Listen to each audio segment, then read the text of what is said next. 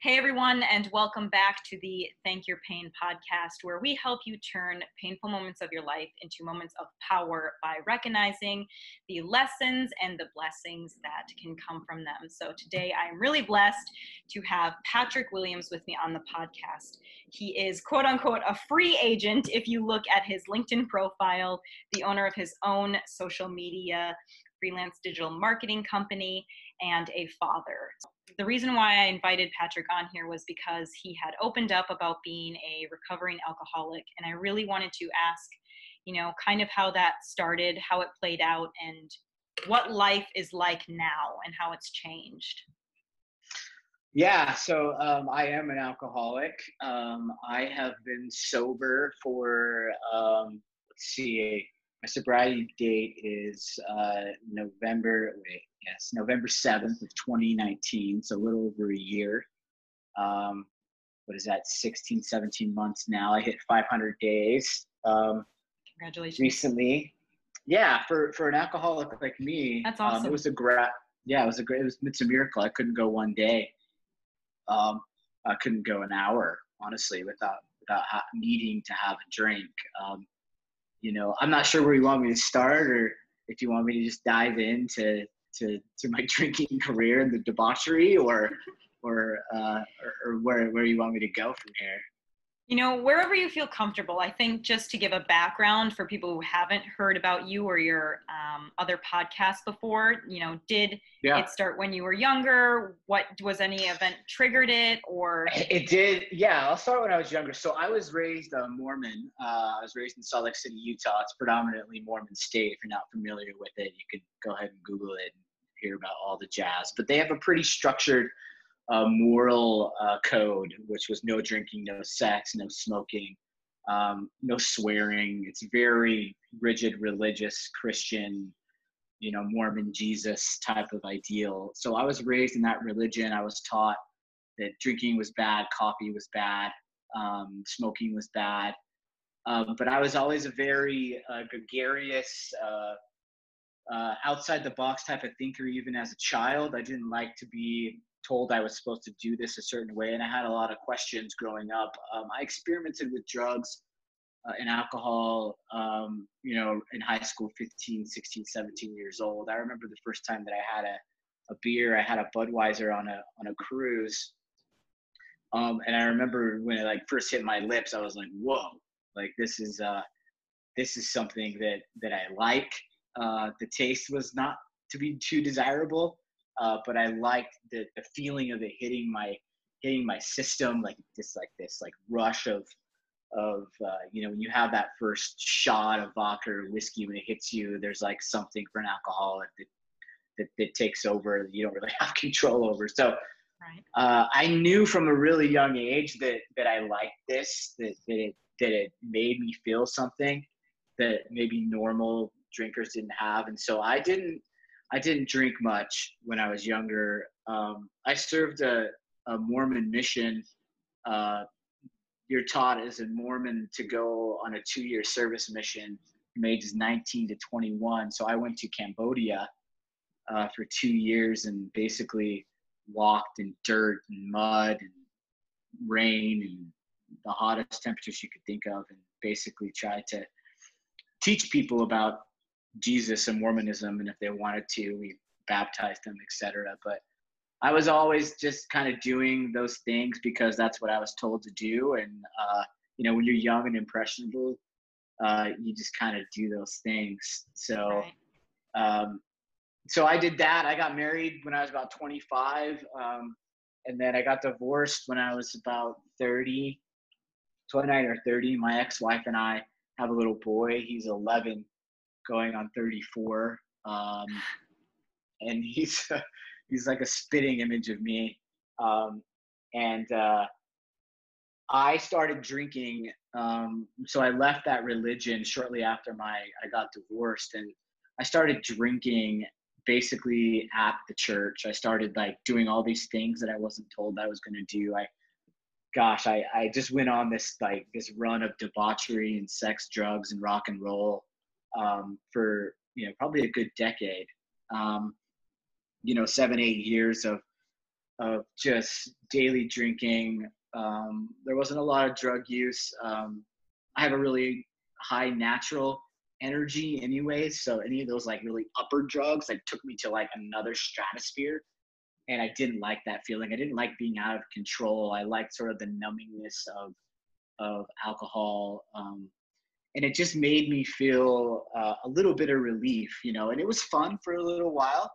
Um, you know, I would go out to to parties and and I would be kind of like that funny guy. You know, I was very very personable. I've always had a lot of friends. I've always w- was able to talk to girls, but alcohol made it made me feel like even that more confident.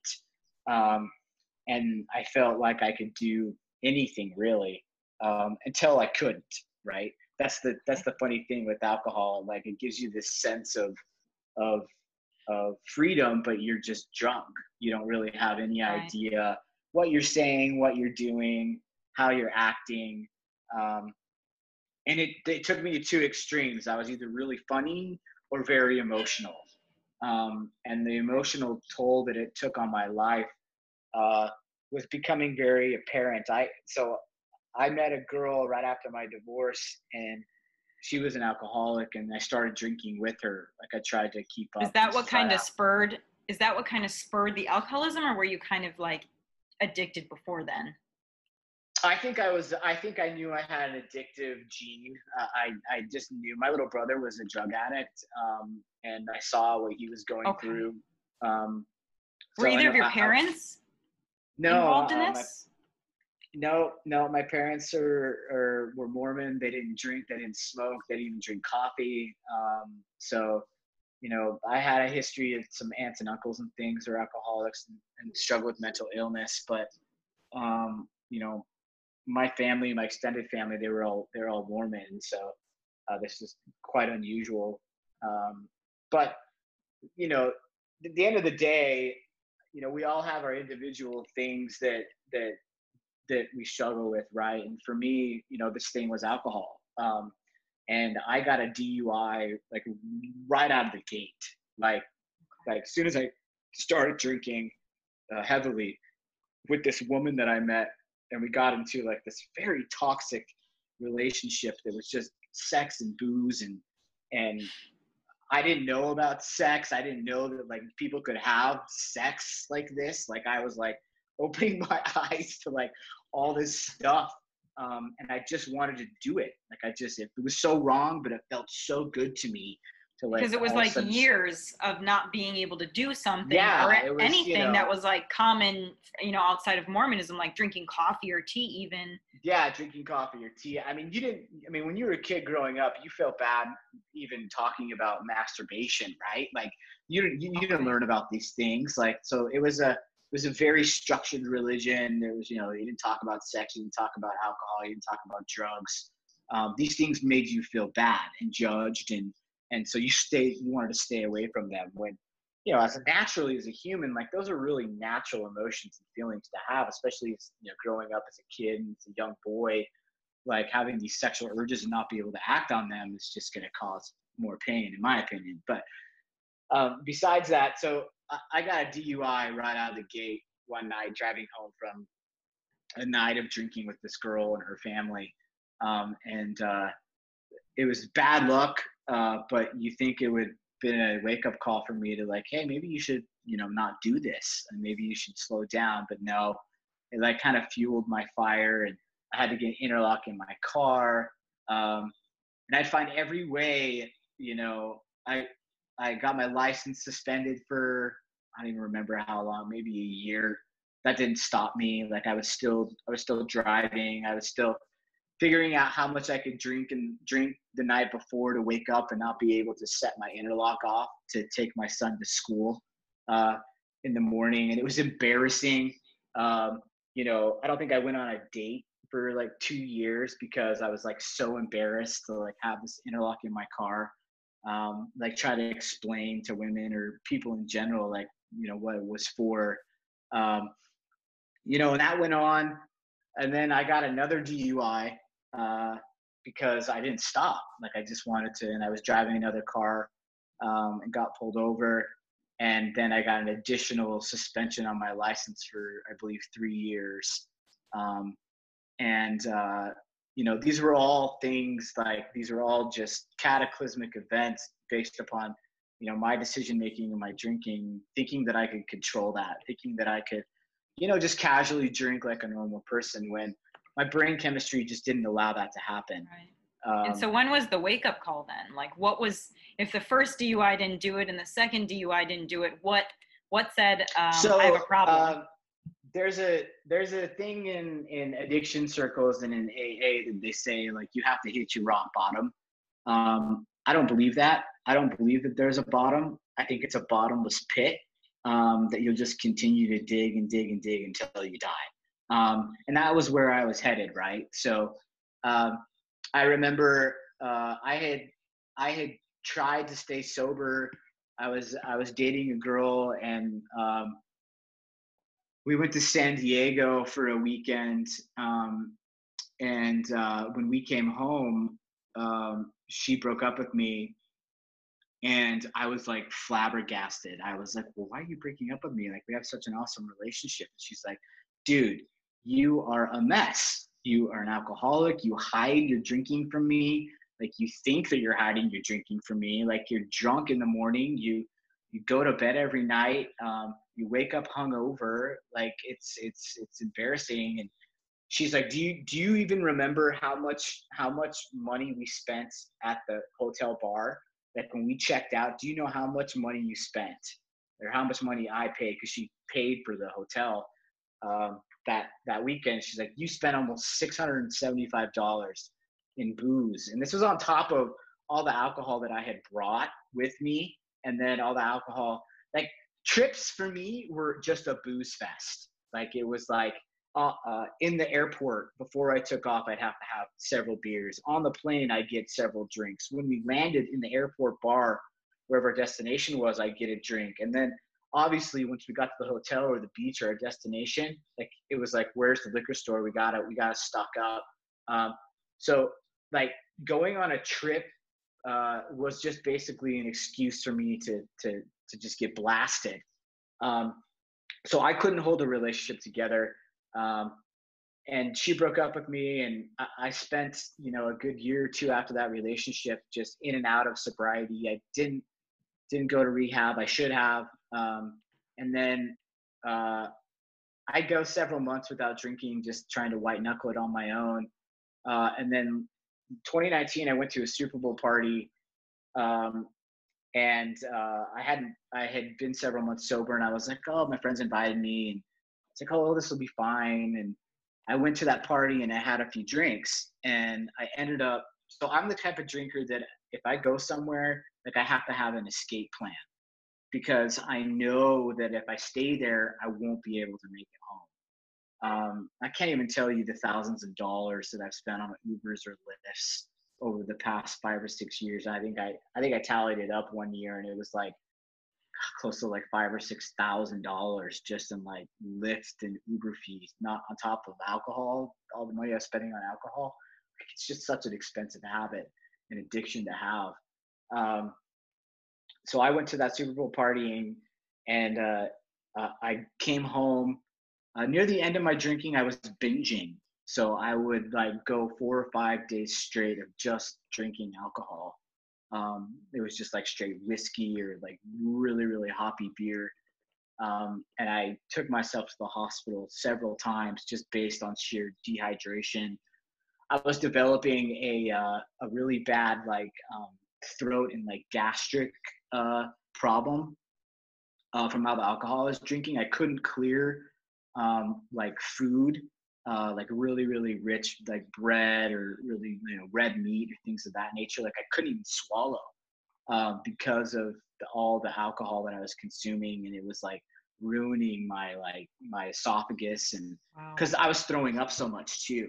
I oh, developed. Oh, because you were throwing up so much. Yeah, because I would I would drink so much, I get so sick, and then I would then I would binge. I would binge drink, and then I would try to binge force uh, to eat, um, and then I would feel so bloated because I would binge the alcohol, and then I would binge like I'd order an entire pizza and like eat the entire pizza in like ten minutes, and then I'd feel so sick that I have to go and like purge myself. So not only was I was I an alcoholic, but I was also developing an eating disorder, and yeah. um, I was uh, basically um, bulimic. Uh, so I'd go I'd go out, I'd go to my parents' house and go to dinner or whatever, and I would just like eat so much, and then I'd have to go and drink alcohol to kind of like soothe that that pain over, and then I'd go and I would throw up, um, and I was okay. developing this this horrible. Uh, so it was not only ruining my you know my mental health, but it, was just killing me um, from a you know from a physical standpoint. Okay, and if I could just cut in here a little bit because you said a lot of you said a lot of uh, really important things there. Is that you know this story is like not only were you battling the struggle with alcohol but also you know battling the struggle with like bulimia at the same time. And do you know like was one feeding the other? Or because you said you would actually eat a bunch of food and then you would have to go drink to numb that pain. So yeah. was, was there some like underlying emotions that you had there like maybe about yourself or anything like that that you felt like think, you needed to drink? I, I think as yeah uh, well you know my drinking stemmed from from a lot of just uh, unworthiness right? A lot of regret uh, you know a lot of you know my marriage you know breaking apart me not living up to the expectations that we have for myself. This poor body image that that i think as men um, i don't think we talk about like we you know I, I felt a lot of pressure to being a single guy and you know having that you know nice physique and being able to work out and you know wanting those washboard abs that you see you know on tv and abercrombie models like that's just not that is just not possible. Like, you know, my body chemistry wouldn't allow that to happen. But for some reason in my head, you know, I was getting, you know, I was getting that dad bod. I'm getting older. You know, if I didn't work out, you know, almost every single day, I, I could feel it. Like I could feel it in my, my, in my, my mental awareness in my, in my body. And so I think a lot of it was, was that. Um, I didn't. I never really admitted that I was was developing an eating disorder or bulimia disorder. Um, I just thought it stemmed from from my alcoholism and me drinking too much and binging. But um, you know, since I've been sober and since I've been able to like start to feel like true real emotions and, and be able to process everything in a in a sober and, and clean energetic way um, and working with my therapist and talking about these issues come to realize that yeah, I was bulimic. I had an eating disorder and I was an alcoholic, and I suffered from crippling depression and anxiety. So um, you know, I drank because you know I wanted to just detach. I wanted to. You know, I smoked weed every night because I I couldn't sleep because my I couldn't shut the demons off in my brain. Um, you know, all the regret and the the the fear and the anxiety of of you know not living up to the expectations of you know professionally in my career or you know getting starting too late with um, you know whatever marriage or you know not being able to be uh, you know a sober parent. Um, it was one thing that i was good at while i was an alcoholic. I, I was able to you know show up for my son. I, I try not to drink when i was around him uh, my ex-wife was incredibly supportive and she knew that I had a problem and and you know was always able to take him when she knew I was on one of my weekend binges. Um, but yeah, there was there's there was a lot to there was a lot to unpack, um, and um, you know I didn't I didn't pick these issues. I, I didn't I didn't wake up and then suddenly you know say you know, snap out of it you know what I mean? Like you just can't do that with mental illness. I think, you know, you can't just tell somebody like, well, why can't you just not drink? Like, why, yeah, can't, why you can't, you just, just, not feel better? Yeah. Why can't, why you, can't just, you just just go on a diet and then yeah just go so, on a diet just exercise just yeah, feel better unfortunately for your listeners out there and i know this is a mindset podcast our brain chemistry and my addiction does not allow me to to feel those emotions in a way that that I can just snap my fingers and wake up and say, "Oh, guess what? Today I'm just gonna feel happy." I have those days. Don't get me wrong. Like I'll wake up like today was a good day. You know, I woke up, I went on a run. Uh, I, I, was I'm reading a really fantastic book about about sobriety um, called "We Are the Luckiest," and I got 50 pages into that and heard my story you know, and and being able to remind myself that like like I'm in control of this. Like I I have some control now. Um, I went another day without drinking. I went another day without having suicidal thoughts because um, that was the norm for me. Um, right. And you know, I guess when you're talking about a bottom to kind of get you where you know to kind of wrap up that whole back end of my story. Um, after that tumultuous relationship uh, with that uh, woman ended, I she ended it like just out of the blue. Um, and I hadn't processed. I, I, wasn't very good at relationships. My divorce had ended. Um, I just I just wasn't mature enough to be able to handle rejection. Um, and uh, so I woke up in the hospital after she broke up with me. I went on like some crazy ex boyfriend like two week bender, like calling her, texting her. Got a call from the cops. Like like I was one of those guys that you probably see on the news um, like stalking. Like I, I turned into this this crazy person. I didn't even know who it was. I may have been a manic episode where I, you know, I may have some form of, of you know mental disorder, bipolar, uh, detachment issues there. But it was scary, and uh, I ended up in the hospital. Um, woke up, uh, took I don't even know how many pills I took mixed with alcohol, and my mom found me on the floor of my uh, upstairs bedroom in my house.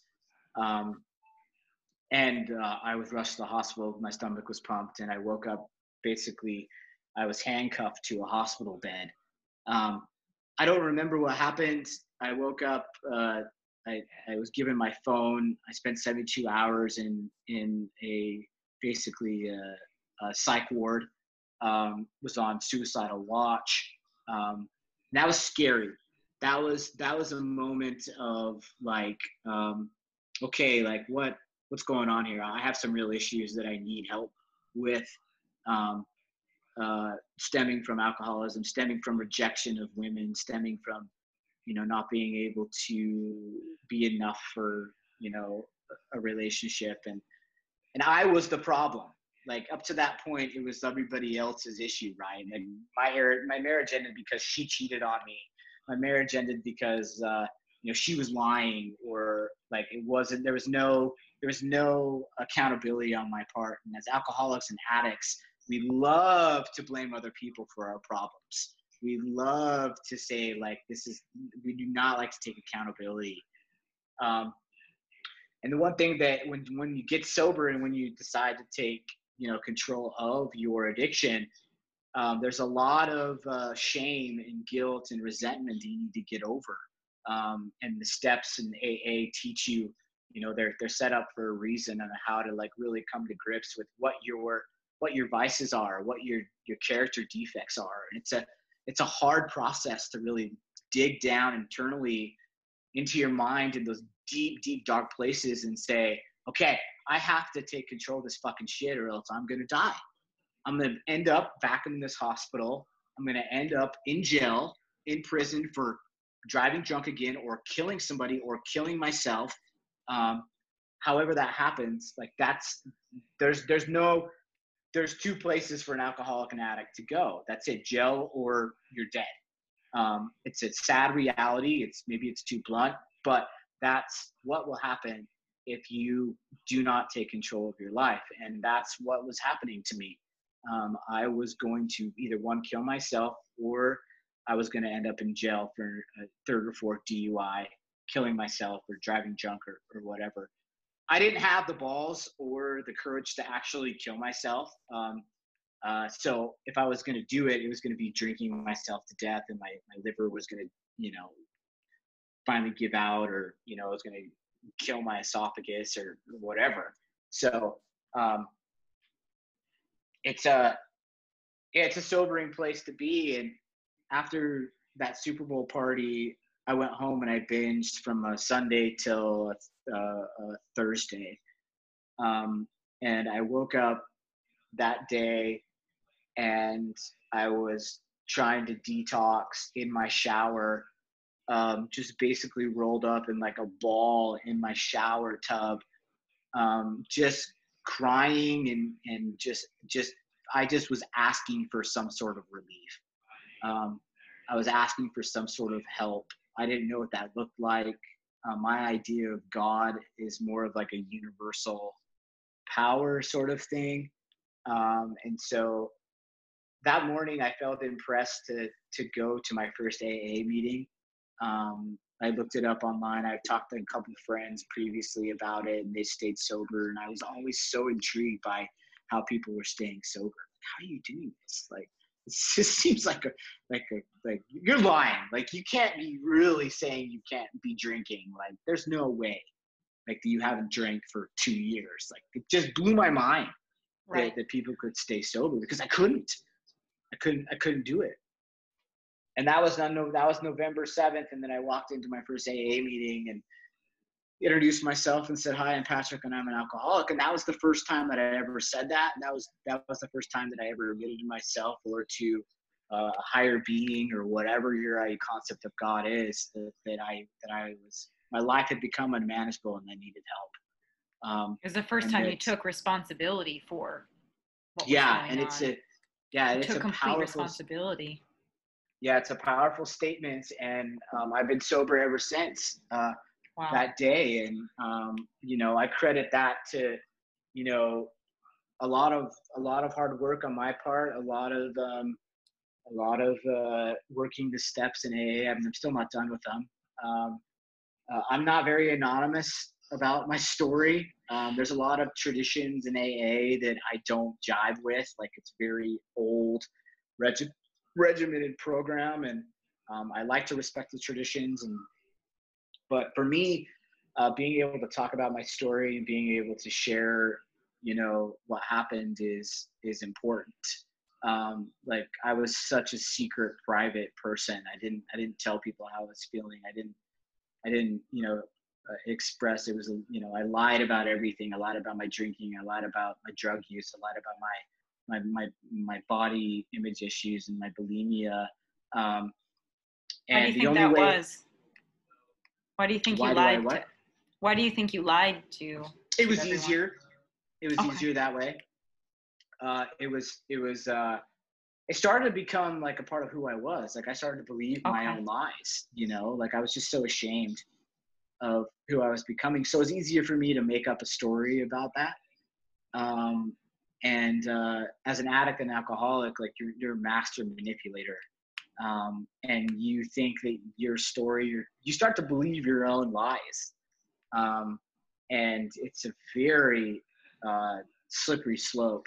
Um, and uh, it can it can rot your your soul out. I was I was all I was void of all spirituality and any moral compass at that point. Like it was just whatever I could do and to say to fuel my my alcoholism, my addiction. That's all I cared about. Because um, what it becomes is like this massive just form of escape like not just the drinking it's like the whole story you tell yourself and that you start to believe is just a way to escape from all of those things that you were feeling underneath the shame the unworthiness, the you know the body image issues, and that yeah. like so just to kind of explain a little bit of the mindset behind a lot of the stuff that you were talking about is like you said there is no i just wake up today and be happy. It doesn't happen for anyone like that. The brain is like a computer. It runs off of scripts and the scripts are the things you learn as a child the things you've been observing um, and they're all imprinted in your subconscious because the brain just wants to be as lazy as it can and goes to the most comfortable easiest route.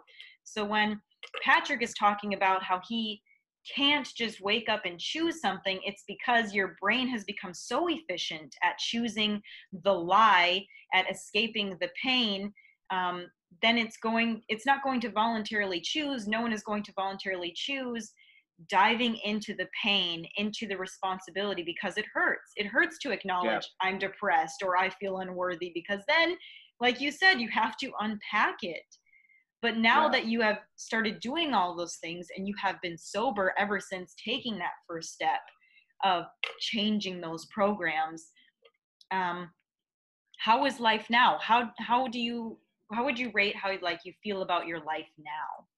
Yeah, you know, um, it's it's an interesting contrast, right? Like there's there's a surprising magic uh, of living a sober life. Like uh, I've used my, my my my alcoholism, my addiction to to really focus my life in a way that I think if I didn't have this this need or this thing, um, you know, maybe your thing is less severe and more socially acceptable than like drug use or alcoholism. Um, I don't know what your thing is, but alcohol was mine, and uh, you know, if I was going to survive this, uh, if I was going to bury these the the, the truth, um, you know, if I wasn't going to take a hold of my of my of my life, it was going to eventually bury me, um, and I was going to die before I turned 40 years old. So it was it was a life or death situation for me. Um, some people might view that really morbidly, um, but for an alcoholic like me, uh, and as mentally ill as I was, and still am, it's a daily struggle for me to not only not drink, but it gets easier. Um, uh, I was reading this book this morning um, uh, called "We Are the Luckiest" by Laura McKowen, and she talks about um, certain consequences um, of like she goes through this wordplay in her head, right? You do these mental gymnastics every single day when you wake up, and it mine began a lot like this. It was like I don't drink anymore. I can't drink anymore. What if I still like like I'll get invited to a party, and these are the things that I go through in my head if I know there's going to be alcohol there.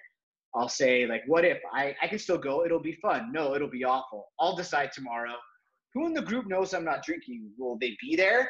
What if I drink and then they just start sobriety over and over again after? What's the worst that will happen if I drink? I won't go. I'll, I will go and not drink. I'll decide tomorrow. I will go. I'll drink a little more, then leave. Fuck it. I'm just not going. No, I can't go. I'll decide tomorrow. I'll ask someone sober to go with me. So I have a sober buddy, like people keep suggesting. Fuck that. That would be awful. What will they think? What will I miss? What will I do if I don't go? Will I end up sleeping with XYZ person? If I do, I'll decide tomorrow. Oh my God. Like that's like that's the mental gymnastics that as a as an alcoholic, as a mentally ill person that you go through day by day. And if you're not able to really find a sense of direction and find a peace and and and you know do uh, I try to meditate 15 to 20 minutes a day. It's a it's it's really hard for me to uh, quiet my mind for at least a minute or two minutes of quiet time. If I get that, like I can feel like I'm centered, I'm here, I'm present, I'm now. Um, that really, really helps me to kind of like accept that, like, you know, the universe is taking care of me. That like I'm on top of this. That that I can I can be happy. I can have a really successful, happy life post, uh, you know, um, alcoholism and and find that that magic in, in my sober life. Um, and I'm finding that now. I'm finding it in you know in relationships that I'm attracting. I'm finding it in clients that I'm that I'm meeting. I'm finding it attracting people like you that want to hear my story. Um, you know, there's there's a really positive energy and a flow of abundance that that comes when you when you're able to to really um, find find a way to overcome and find joy in the journey. I guess you could say um, it's not all roses. It's not all rainbows and unicorns for me. Like I have those days of crippling depression where I want to go to a liquor store that's up the street from my house and drink. Um, but I know the consequences of that. I've played that story and that tape out so many fucking times, and it's awful. Um, and uh, I know, you know, my brain knows what that looks like. My body knows what that feels like, and I I can't do that. I can't do that ever again. Um, I told myself I would I would never drink again, like ever, and that's kind of an unrealistic goal as an alcoholic. So in AA, they talk about one day at a time, one hour at a time, one minute at a time, one second at a time. And as soon as you start to put together those days and those hours, and those hours become weeks, and weeks, and months, and years, it starts to get a little easier and easier. Um, but once you're, you know, I'm an alcoholic for life, right? So I've got to always, always be on my game and I always have to be in a mental mindset that I don't have to do that mental gymnastics every single time I get invited to a party that I know there's going to be booze there. Um, and uh, it's getting easier. It's getting a lot easier, but it's definitely it's definitely a lot more enjoyable uh, you know beautiful way to live life sober than than than drunk all the time. Okay. Yeah, I can only imagine. And um, just because now I'm getting a little selfish because I shared with you, for everyone who's listening, I shared uh, before we started this podcast about my own family experiences with alcoholism and having you know a few alcoholics in my own family but growing up in the midwest uh, very common for a lot of people to drink and to be alcoholics and for that just to be the normal um, yeah. and so one of the things that i wanted to ask you patrick is you know a if now looking back i guess because maybe during the time people did try to reach you um, if there's anything someone could say or could have said to you during that time to reach out knowing you were an alcoholic to say something you know is there anything that they could have said you know for people who know someone who's an alcoholic is there anything you yeah can say this is them? a this is a hard thing to answer um, because as as uh, you know admitting that you're powerless over drugs or alcohol is a is your decision. Um, nobody can save you from yourself. You can have all the support in the world. You can have all the resources in the world. You can have all the love and support from your family and friends and they could tell you upside down backwards forwards a million times that dude you need to get help. And that stuff helps. Like it's really nice to know that the people are supportive and you know the main thing that i would say is just keep loving them anyways. Um, you know like just know that that that they don't feel good about themselves and they don't they didn't choose this path. Um, you don't choose mental illness. I think that addiction and mental illness is a disease like cancer. Um, you wouldn't go up to a person with cancer and say hey dude just get rid of your cancer. You know like like just snap out of it. Like um, it, needs to be understood that that this is a this is a disease need to, needs to be treated as such. Uh, you would go to the doctor and get chemotherapy on a weekly, you know, daily, monthly basis before your your your uh, cancer is benign and you're you're cancer free. Um, so just like mental illness or addiction, like it's a daily grind to to to find a spiritual relief um, and that's the only thing that I think most alcoholics will say to you. Like, you've got to find something to fill that void. And whether that's, you know, AA, whether that's going to out, outpatient treatment programs in a rehab facility, whether that's reaching out to family and friends. Um, but unfortunately, it comes down to the you know the person finally taking control of their own life and admitting that they have a problem and that they need help um, and not abandoning that person. I know that there's extreme circumstances where an addict an alcoholic you can start to enable that person um, and i can't speak to what that looks like. I'm a father. I don't i might go to the ends of the world to you know show my love for my son if he comes down with an addiction or whatever. So i don't know. I know my parents you know, they they didn't ever give up on me. Uh, they were very supportive. Um, you know, they they were there when I was in my lowest moments. They were there when I've been in my best moments in my sobriety. So um, that's what I would say to anybody that that has a family member, or a son, or a daughter, or a cousin, or an uncle, or anybody, a father, uh, a mother that's struggling with alcoholism or addiction. Like, know deep down inside they don't want they they, they don't want to let you down, um, and to just love you know, unconditionally. Sometimes that's very hard to do. Sometimes they burned so many bridges. Sometimes they've stolen so much money from you.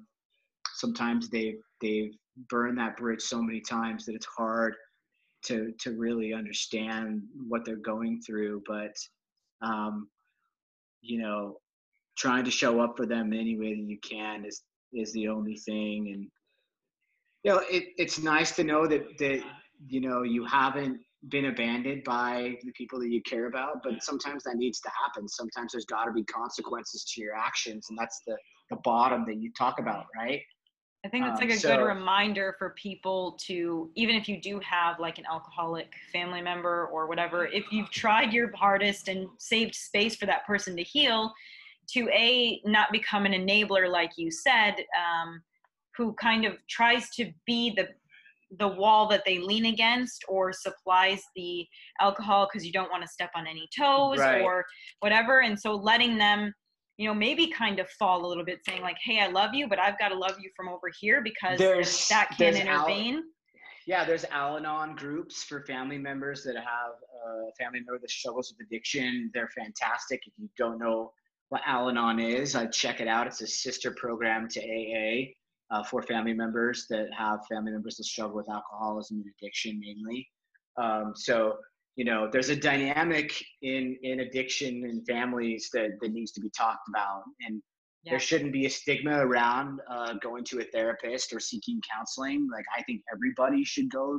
to everybody therapy. should have a therapist We're we're all fucking crazy in our own way. Um, Well- that's not you know you've got to accept that that like we need to talk about the things that we struggle with. Um, and if we don't, they're going to eat us up inside, and we're going to uh, try to numb out.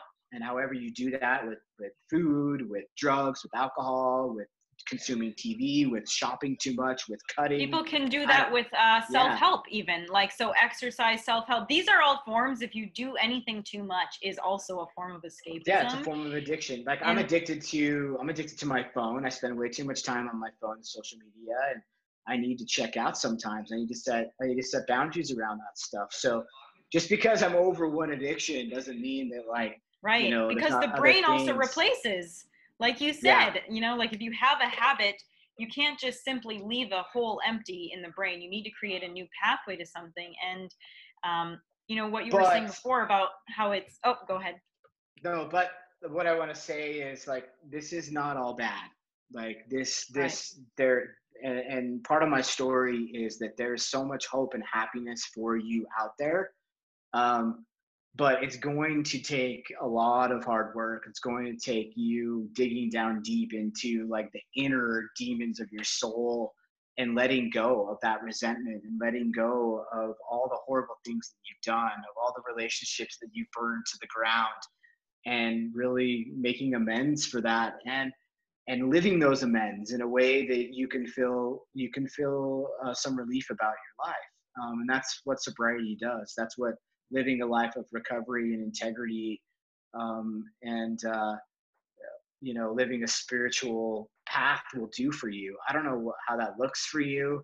You know i don't know whether that's you join a church or or whatever go on a, a, a year long journey and you know eat pray love like julia roberts but like um, julia roberts you you gotta you gotta find a passion. You gotta you gotta find a s you know some some form of, of something greater than you outside of yourself.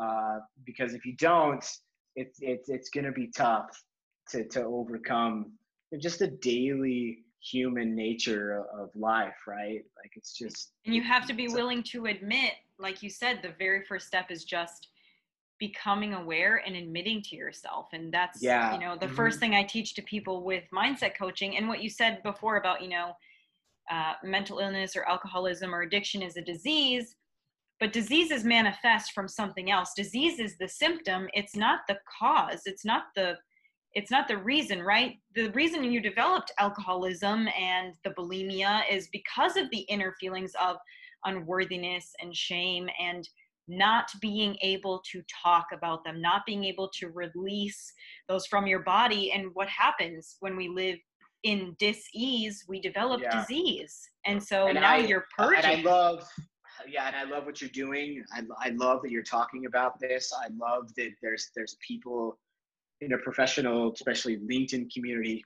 I've been very open about my story, and I can't tell you the hundreds of messages and and comments, the individual people that reach out to me, and they're thanking me for for just being vulnerable, just just for being honest and telling my story and and how they can relate with all these things and how they're an alcoholic and how they felt shame even talking about it in the workplace. And you know i've had people reach out to me and say hey is this affecting you you know looking for work or a job? And i'm like no i don't i don't care if it is or if it isn't at this point. Like this is me.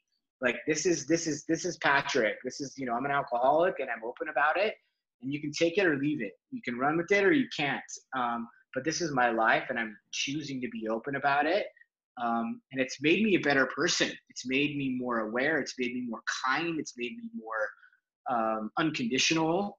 Um, it's made me a better father. It's made me a better son. It's made me a better friend. Um, I'm still working on that whole relationship with women thing. It's that's always been a that's always been a struggle for me. But I'm I'm getting to the point now where I feel like if I had a, you know a, a romantic relationship in my life, that I could show up for that person, that I could I could be a version of myself that that that, that they could trust, that they could you know grow and be a co-creator with. Because at the end of the day that's you know that's what we want in our relationships. And um, you know i'm excited about about this journey. It's it's it's something that that that i used to not be able to say. Like you know i, I couldn't tell you that i was excited about waking up tomorrow. Um, but i am now and that's that's pretty fucking cool. It's beautiful. Yeah.